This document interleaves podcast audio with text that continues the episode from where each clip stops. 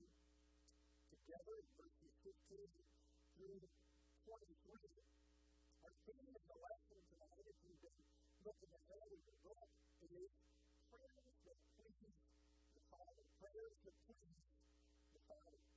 Have you ever wondered how to pray effectively for others? I know in church,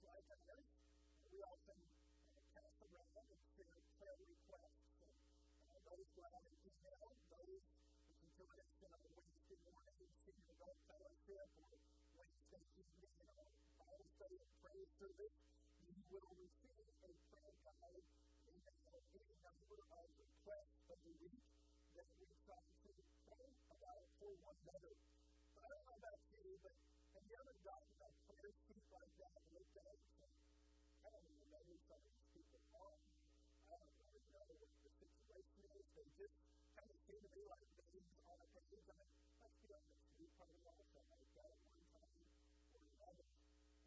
Ephesians chapter 1, verse 15 to 22, Paul gives us the ways that we can be effective in our prayers for one another.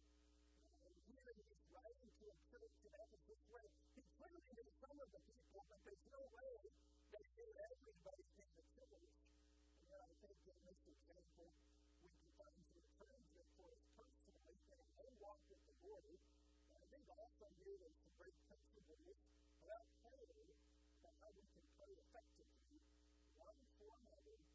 body of Christ. In Ephesians 1, verse 15, let's read this together since there's several verses tonight. Let's do this responsibly. I'll read verse 15, and then you read it, verse 16 out loud, and we'll go back and forth and finish with verse number 23. Let's begin. Wherefore I also,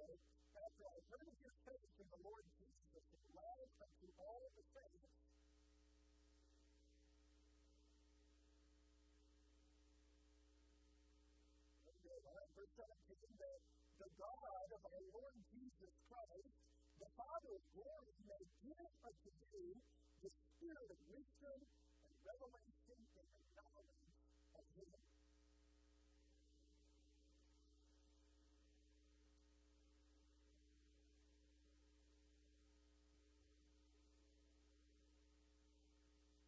The greatness of His power to upward to believe according to the working of His mighty power?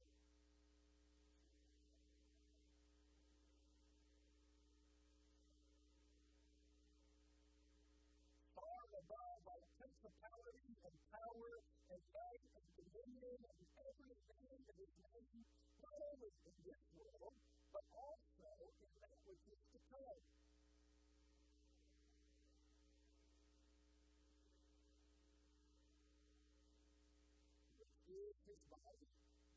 fullness of him that filleth all.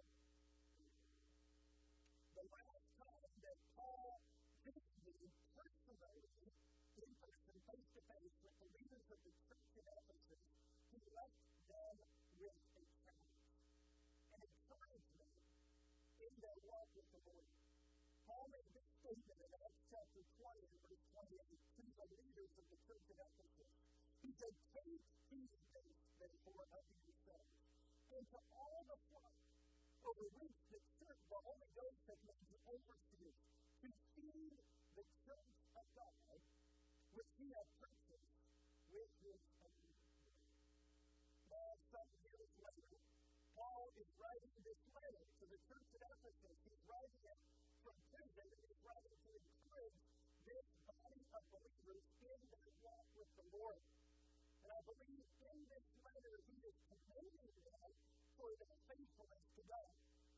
Left them in Acts 20, 28, he said, Take heed to yourself, love the flock, feed the flock.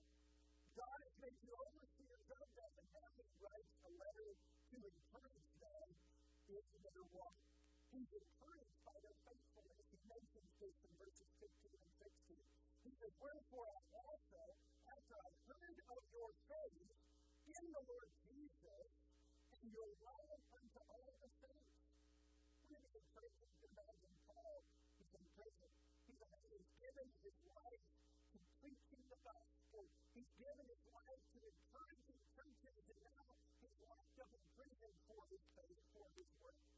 here's good news from Ephesus.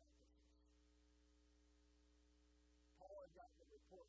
Hey, Paul, the people in Ephesus are continuing to The people in Ephesus are continuing to love one another. What an encouragement it is when we hear that others who we have an opportunity to minister to are continuing faith. In the book of John, I have no greater joy than to hear that my children walk in faith. It was thrilling to Paul that know that they were walking in faith and in love for all the saints. This was clearly a demonstration that the gospel was at work in Ephesus. Why? Because you don't demonstrate love to other people to all the saints unless God is in your life. You may demonstrate love to some of the saints. Says here, your love to all of the such an encouragement to Paul. He's letting this church know you're doing a good job. God is at work in your life. Paul then gives thanks for them regularly. He says, and he prays for them faithfully. He said, I cease not to give thanks for you, making mention of you in my. This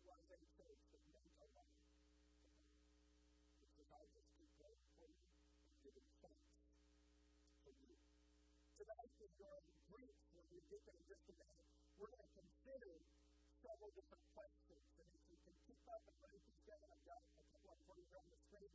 If you can't get all of them right now, don't worry. We will get them to in a few minutes. But the first question, this is a discussion question if you want to jot this in your book. If someone were to examine your life, would they say that you are flexing out your faith in Christ and the love for the saints? Are you demonstrating the faith that you say that you have is real in the way that you show love for others? Why, why not? Someone were to look at your life and be able to say, yes, that is a person of faith, not just because you talk about it, but because it. That's the first question we consider tonight. The next question is this. Paul constantly gave thanks for the Ephesian believers. You see that verse 16. Do you naturally view people have problems,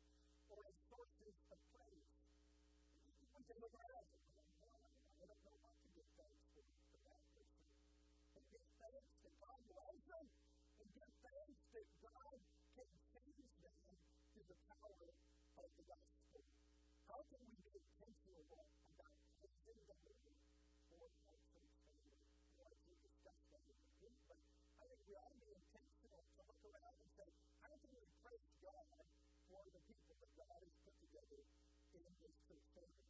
I want you to notice with me very quickly a few things about Paul's prayer for these people. And I think we can learn from this prayer how we can better pray prayers that are pleasing to God, but also how we can grow in our own walk with the Lord. The first thing Paul prays is that they would grow in their relationship. Grow in their relationship with God. We see this in verse 17. Paul says that the God our Lord Jesus Christ, the Father of glory, may give unto you the spirit of wisdom and revelation in the knowledge of Him. Now, I think language has some limitations. And in this verse, in verse to come, there is some of this. Because if you speak Spanish, for example, here tonight, you know that the word that we might translate to know, the verb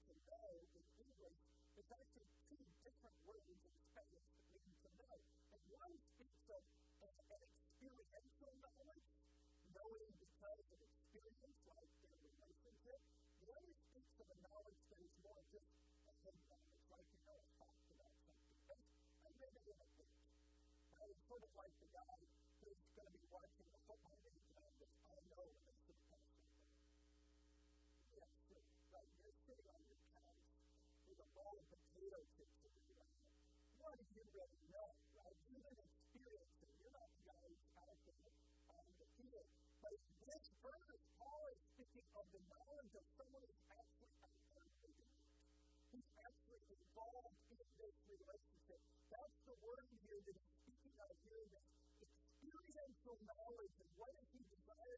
them in this knowledge, their relationship? with God?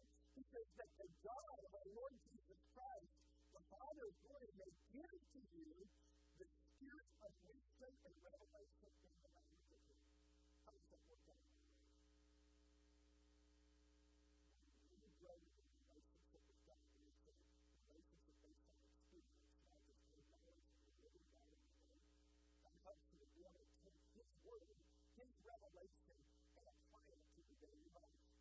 where you get wisdom from, isn't it? Being able to take truth and apply it to life. Having a lot of head knowledge about God's Word doesn't do you any good if it doesn't result in change in your relationship with God. So first prayer for the church at Ephesus, and I think the prayer request we ought to have, I hope you'll pray this for me, I'm going to pray this for you, that you would grow in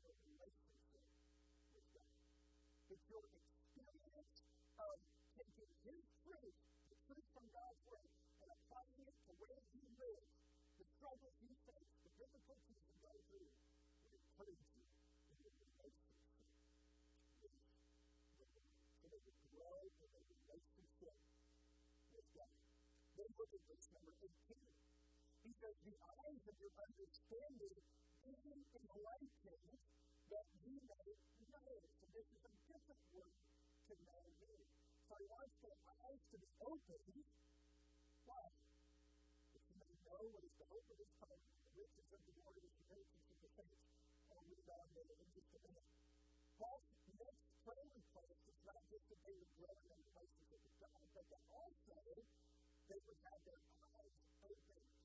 That they would grow in their knowledge of God. In other words, that they would grow in their understanding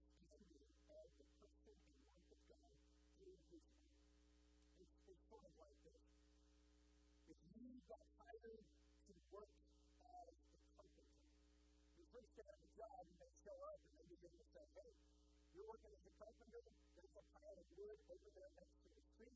I need you to move it up here to this room where you're working. So I thought I was going to be a carpenter. Right, step one, move the wood from point A to point B. You say, well, aren't there some important tools that, you know, don't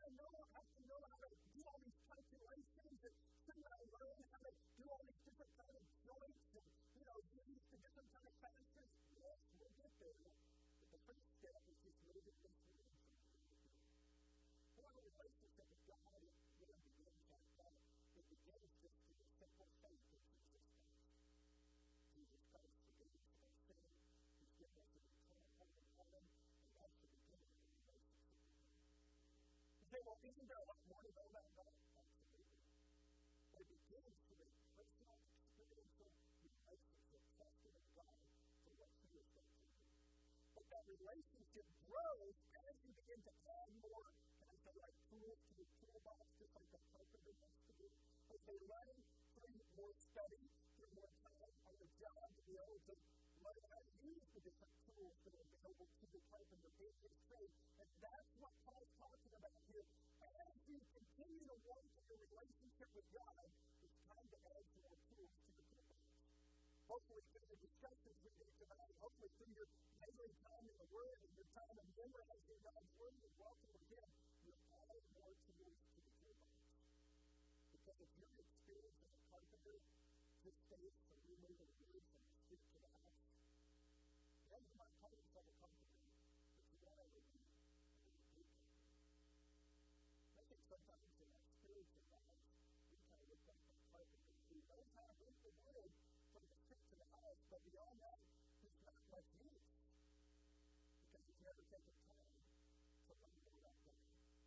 always understood who that is. And that's Paul's prayer request that their eyes would be open, that their understanding would be enlightened. This business brings us to our friend discussing question. Our spiritual eyes of enlightenment is spend time in God's Word. Yes? So did you grow your relationship with Jesus through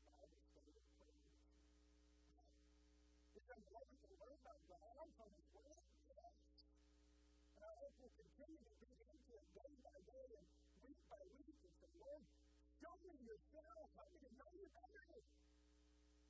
His prayer was that we would have our eyes open, and then he gives us three ways that he wanted their eyes to be open. Three things he wanted them to know about God. And I'm almost there. I have 15 minutes, so there's about five more. Number one,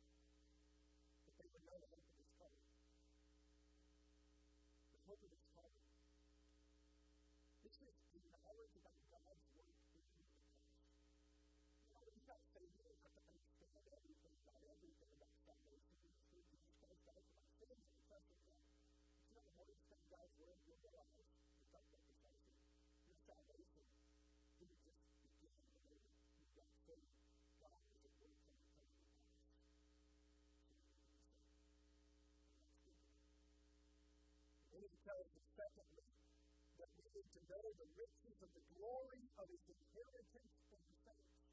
God wants you to know not just what he's been doing in the past, but also what he's preparing for you in the future. Is future. That you are a partaker of the riches of his inheritance. That's good news. And that, that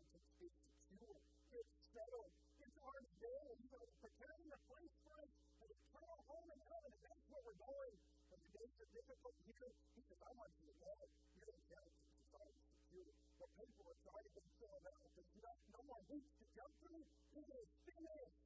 It's.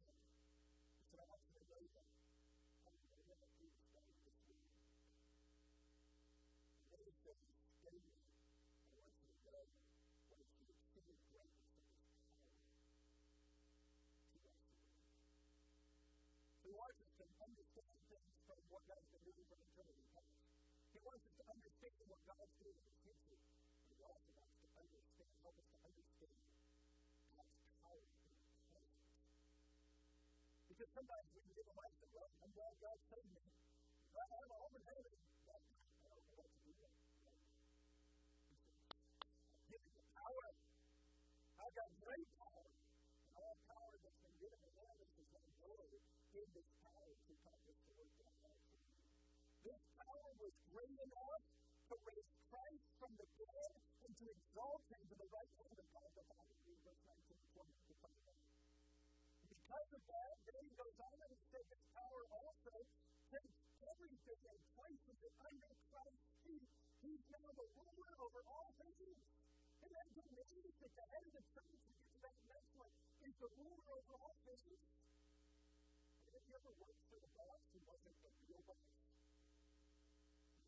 what would I do? And then you get there and that's not really what you do because some other guy stepped in. We went to the real ones. We went to the King of Kings and the Lord of Lords, that's good news, all things are under his feet. And then the third thing about his power, his power, appointed Christ as the head of the church is the end. Christ is the head of the church. He fills it with blessings. He is building his body good news.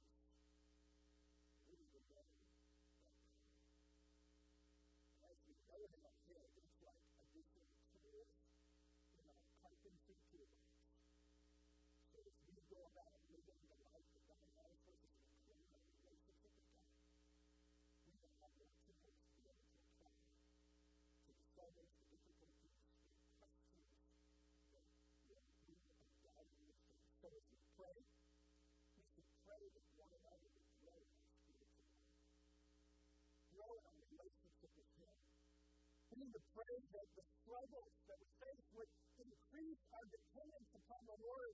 We need to pray that our experiences would grow our wisdom as we learn to trust and obey. We should pray that we would recognize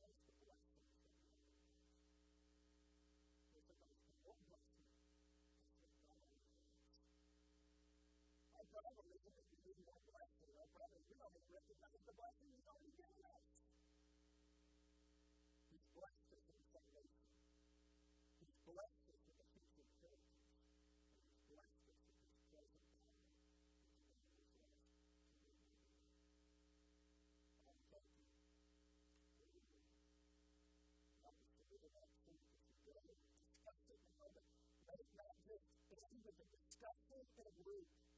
It our life.